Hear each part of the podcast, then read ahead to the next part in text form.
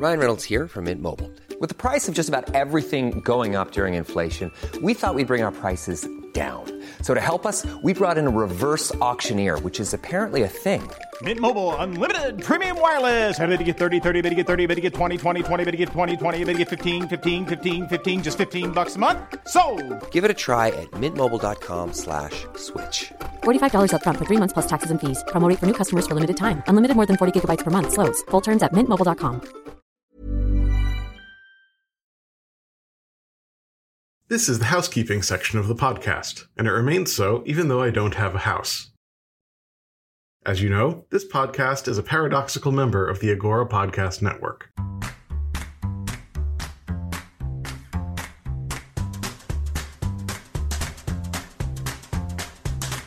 Hello and welcome to Why Though?, a personal journey through my record collection. This is the show that asks that most important of all questions, why is this record in my collection, and is it any good? My name is Benjamin Jacobs, the confused owner of the records and host of the show. This is episode 13, Reptile Rock by Alan and the Alligators.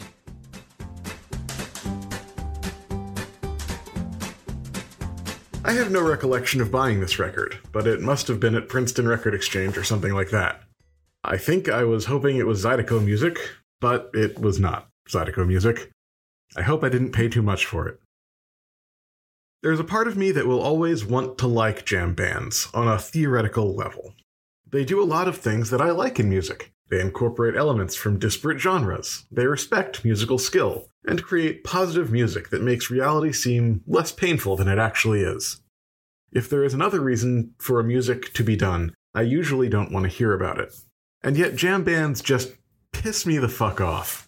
The extended, self-congratulatory soloing is the easiest thing to make fun of, so let's do that. The average jam song contains 2 minutes of lyrics and 19 minutes of soloing, generally consisting of gentle, major key noodling, strongly featuring a guy demonstrating his virtuosic prowess and building to 30 more seconds of repeated lyrics and a transition to the next song. Like cameramen with drones, tech bros with cryptocurrency, or anyone with a vape, we get it, bro. You can noodle, move on. But really, the soloing thing is kind of a superficial complaint, I suppose. A more direct personal issue for me, and probably not for you, because you're not me, is that jam bands were very, very popular in the suburban Jewish youth group circles I found myself stuck in high school.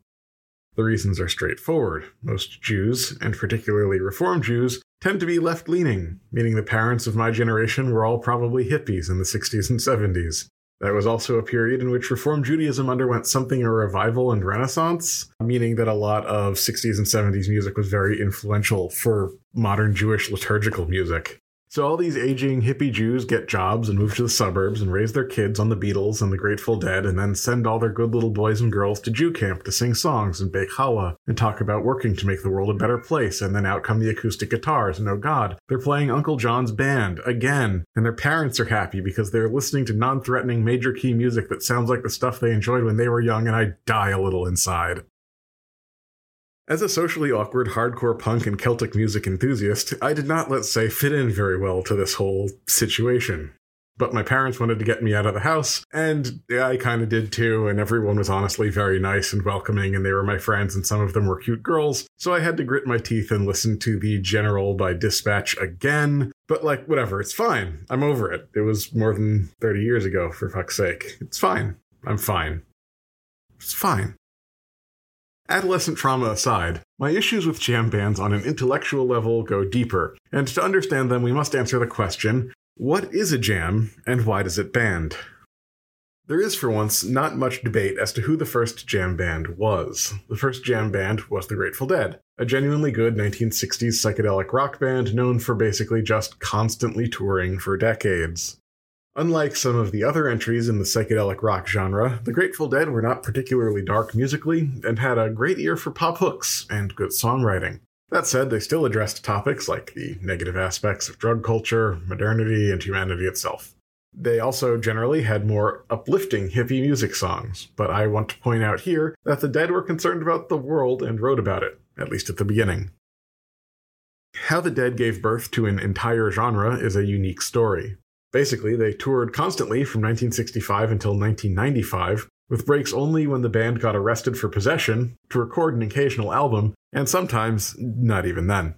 Though they did have success as recording artists, they had more financial success from touring, so that was part of this, but only part. Jerry Garcia, their lead singer, guitarist, and songwriter, was a big fan of improvisation. As a genuinely gifted guitarist, he said that picking one note and sticking to it was forever was harder for him than being able to just feel his way through the music.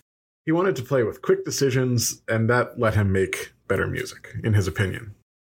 And it was his music, so his opinion's probably right. As such, their live shows were really the key to enjoying and understanding their music. In much the same way that you can't get real Guinness outside of Ireland, you can't get real Grateful Dead without going to a show. And since they played a lot of shows, their fans eventually figured out that they could go to multiple shows in a given tour, which was always. And then eventually a core group of their fans just lived their lives as nomads, following around the band, catching as many shows as they could, and making money doing odd jobs, selling drugs, whatever. I should just note quickly that a similar career arc applied for the Allman Brothers Band, though they cut back on the touring a bit sooner. So those two bands are kind of pivotal in this whole story. The Dead gets more of the credit because they just never stopped until basically Jerry Garcia dropped dead. By the late 80s, the culture that had built up around the touring of the Grateful Dead and the Allman Brothers had become so large that new bands became an inevitability. Probably the first band worthy to claim a major place in this scene was Phish. Coming out of Burlington, Vermont area colleges, Phish is the most Vermont thing to ever Vermont. They began playing extended jam shows around the Northeast, building their fans amongst the existing fan base of the Dead until 1989.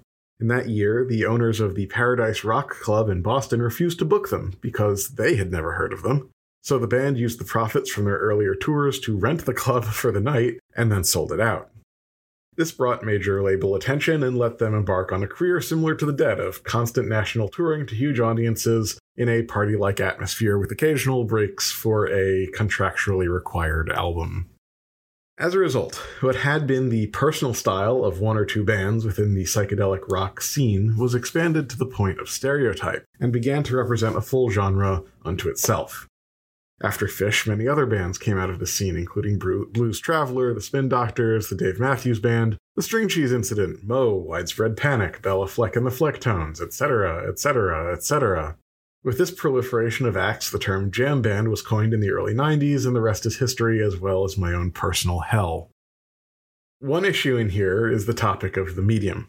As a person who fetishizes physical manifestations of recorded media, I can't really appreciate jam bands in their purest form. Don't get me wrong, I absolutely love live shows as a rule, but I'm more of a $5 cover charge kind of person, and that's back in the old days when I could, leave the house sometimes. I'm not going to fork over more than $100 to listen to a band under any circumstances, and I'm certainly not paying good money to see a band that has not already impressed me in recorded form. And many of these bands, particularly Phish, just don't record well. There are exceptions, and I actually end up liking those bands sometimes. I've already noted that I actually do like the Grateful Dead, and I will also cop to liking Blues Traveler's 4 album and the Spin Doctor's Pocketful of Kryptonite quite a lot. They are just fun pop rock albums, and they did a lot to popularize the jam genre beyond just the groupies. But they were somewhat unique in this, and the contradiction of being popular recording artists from a touring genre focused on improvisational virtuosity did contribute to both bands' career difficulties. Getting back to the formation of jam as a genre. The process of a genre forming from one act is not entirely unique. Genres often form based on acts being inspired by one another and nicking bits of style until something new has come into being. Feel free to think about the Sex Pistols here. But having it be this neat a line is pretty rare. In punk rock, the term punk rock had already been coined by 1977 and applied to a handful of bands in New York several years before John Lydon put on his first bondage strap. The Sex Pistols helped shape the definition of punk rock and bring it to a popular audience, but they didn't really begin the genre the way that the Grateful Dead fan fiction has defined jam bands. This has imparted some unique problems to the genre of jam.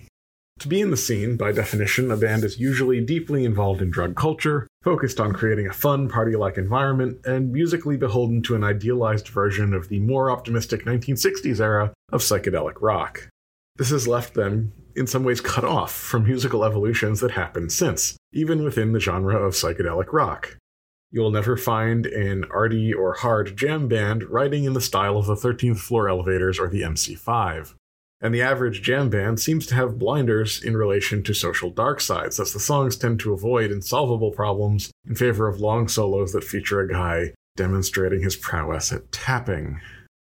Though many bands, particularly the Dead and Phish, actually deal very directly with issues of political corruption and murder, the wider genre, as is so often the case, fails miserably to live up to these more subtle messages of their forebears, and in any case, even in those songs, they stick to the major key unrelentingly.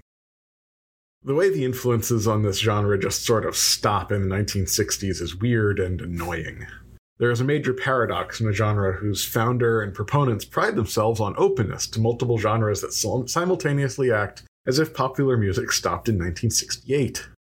Blues, jazz, reggae, even fucking acapella make their marks in the jam lexicon, but punk, metal, electronica, hip-hop, new wave all might as well never have happened as far as jam bands are concerned. Except funk for some reason. They love them some funky bass lines, played on 19-stringed natural wood-grain basses without frets. But I digress. These things are intertwined with the very foundations of the genre. As the focus moved from the experimentation of the early Dead into a focus on making shows into big fun parties, and then into big fun parties that sounded like the Grateful Dead, musical innovation and an ability to deal with real-world problems just became less important than, playing the drums along with the balloon that was popping around the dance floor. And this drives me nuts. People get angry, and they are allowed to get angry because the world is objectively difficult. Art is a great way to deal with it, and in my mind, the more expansive and curious you are consuming art, the better.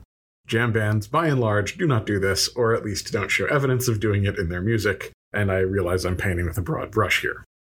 Now, all of the above dunking on jam bands creates something of a personal conundrum for me. As I discussed last time out, I am temperamentally against simply dismissing a genre. So, I really hate jam bands for being overly parochial, but for that same reason, I can't simply hate all jam bands without being a huge hypocrite, because that makes me overly parochial. So, between gritted teeth, let me say the following nice things about jam bands for the record. Phish and the Grateful Dead have some great moments, and I want to think that some of those that they inspired have talent in songwriting as well as musical circle jerks. Indeed, my faith has been rewarded on occasion. I mentioned Blues Traveler and the Spin Doctors a moment ago. Those two albums are just really a joy to listen to, like, honestly. The Rustic Overtones are a pretty good ska/jam/hip-hop hybrid. Yeah, it sounds weird, but it's actually pretty nice.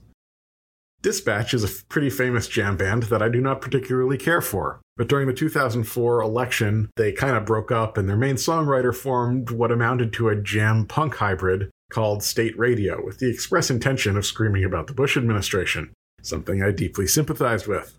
I actually saw them at my college's basement rock venue supporting what was supposed to be a one-off EP, The Flag of the Shiners. Now, 2004 was a year of amazing music, but that EP is actually one of the most brilliant moments of that brilliant year. Even if their subsequent albums all sucked, that one EP would be worth finding and buying. It is one of the best records ever made, in my opinion. Happily, I can say that this little one-off project became a full-time thing for the members of the band, and they are still going, at least at some level. A good few of their subsequent albums are really good, and I would recommend anyone go check out State Radio. Arguably, they have moved from the nomadic hippie lifestyle into the nomadic crust punk lifestyle, which means they're not actually a jam band at all at this point, but given how many times I've had to listen to The General, I think I'm allowed to lump them in there. So, now that I have said all of the nice things that I have to say about jam bands as a genre, let us turn our attention to Alan and the Alligators, our band for today. Alan and the Alligators are no State Radio. They are definitely not a Rustic Overtones. They are not even a modern career trajectory Spin Doctors. To explain what they are, I will quote from their website. Quote, Alan and the Alligators is a three-piece Boston area band providing live entertainment since 1989 and is one of New England's best bands for any event. Audiences appreciate our versatility, full sound, and talent for playing popular cover songs and catchy, danceable original songs. Our exciting performance style and expert musicianship has made us a popular live act. we love to play. Our music is a mix of original and cover rock, funk, blues, R&B, dance, jazz, pop, jam band, folk music, and other assorted fun music. We can augment our typical three-piece instrumentation to be a four, five, or six-piece band by adding keyboards, second guitar, or saxophone. End quote. They go on to discuss the variety of bat mitzvahs and car shows they have played over the years. First of all, I shouldn't be mad at someone for making a living at playing music and still having fun. And hell, in the thank you section, one of them thanks his students, and that's pretty sweet. And kind of reminds me of my old bass teacher, Mike Kovacs. Hey Mike, if you're out there, hope you're doing well. Not that he's a jam band artist. Just, I respect Mike way too much to consider him a jam band artist. All that said, the quote is so lame. It's like they're the jam band version of Murph and the Magic Tones of the Blues Brothers movie. They are the daddest dad band that ever dadded and moved out to the suburbs. The album came out in 2000, but it's pretty clear they used a stock photo of the band from the early 90s for the album photos. I mean, no one wears their hair like 80s hair metal bands anymore, right? Right? I wonder if they were like, oh, this is the last picture where we had hair. Anyway, flowing locks and bald spots aside, how does the album sound? It sounds like a jam band album. It isn't like life-changing, but it is feel-good music, and God knows I could use something to feel good about in my life. One thing that is weird is that I would not have pegged these guys as a Boston band, not even as a Boston area band. Their contact info says Concord, though they list themselves as Boston/Worcester. They sing everything with a rather noticeable southern twang that's all too common in mediocre jam bands. It's as if everyone within a certain generation decided that the only genuine American experience is in the South or West, and so anyone who wants to portray themselves as an everyman adopts a southern drawl. Dude, you live in Concord. Forced accent aside, the technical musicianship is great, and that goes for the whole band. The first track prominently features a slap and pop funk bass line, and you know that definitely seems hard if you don't know what you're doing with a bass. Of course, I do know what I'm doing with a bass, and it's, you know, it's technically perfect, like Data playing the violin on that one Next Gen episode. Technical perfection. Alan's vocal delivery is kind of a high register male vocal, which again is typical for the genre and not something I have a particular problem with. He can definitely carry a tune, and the lyrics are playful and entirely inoffensive. There's a song about feeling awkward around a person you like. There's a song about cryptids. The lyrics generally rhyme. There are long breaks in the lyrics so that they can do long solos in blues scales that happen at predictable paces and display a remarkable level of technical competence. So they are objectively not bad. They play notes properly and put them in exactly the right places. But by that same token, they are not really good. There is nothing unexpected. The lyrics are delivered without any passion, and while it sounds like the musicians are having some fun, it's the kind of fun you have at a work function with a coworker you like. It's not an intense experience like tying one on with a college buddy you haven't seen in a while, or that feeling you got the first time you visited a planetarium. They are skilled musicians, and the songs are neither boring nor interesting. They are a jam band. So the good news is that if you are into jam bands, Alan and the Alligators is totally going to be that. And maybe that will make you happy. And good for you and good for them. They are musically very talented, and if you just want to chill out to some talented people noodling around, cool, good for you. You will probably like this record. Maybe hire them for your next bar mitzvah.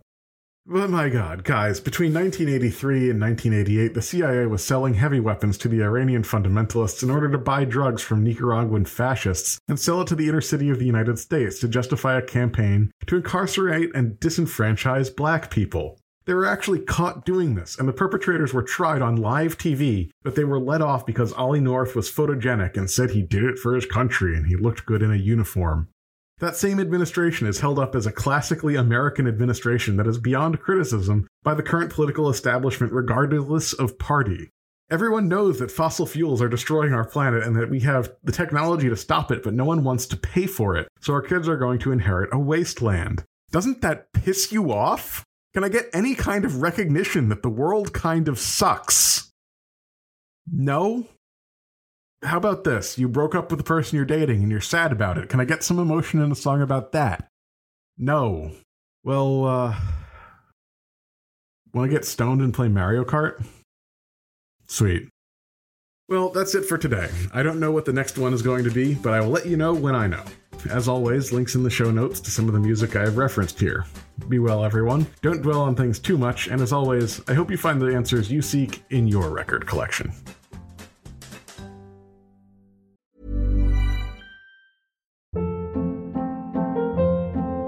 Hold up. What was that? Boring. No flavor. That was as bad as those leftovers you ate all week. Keke Palmer here. And it's time to say hello to something fresh and guilt-free. Hello Fresh. Jazz up dinner with pecan-crusted chicken or garlic butter shrimp scampi. Now that's music to my mouth. Hello Fresh. Let's get this dinner party started. Discover all the delicious possibilities at HelloFresh.com.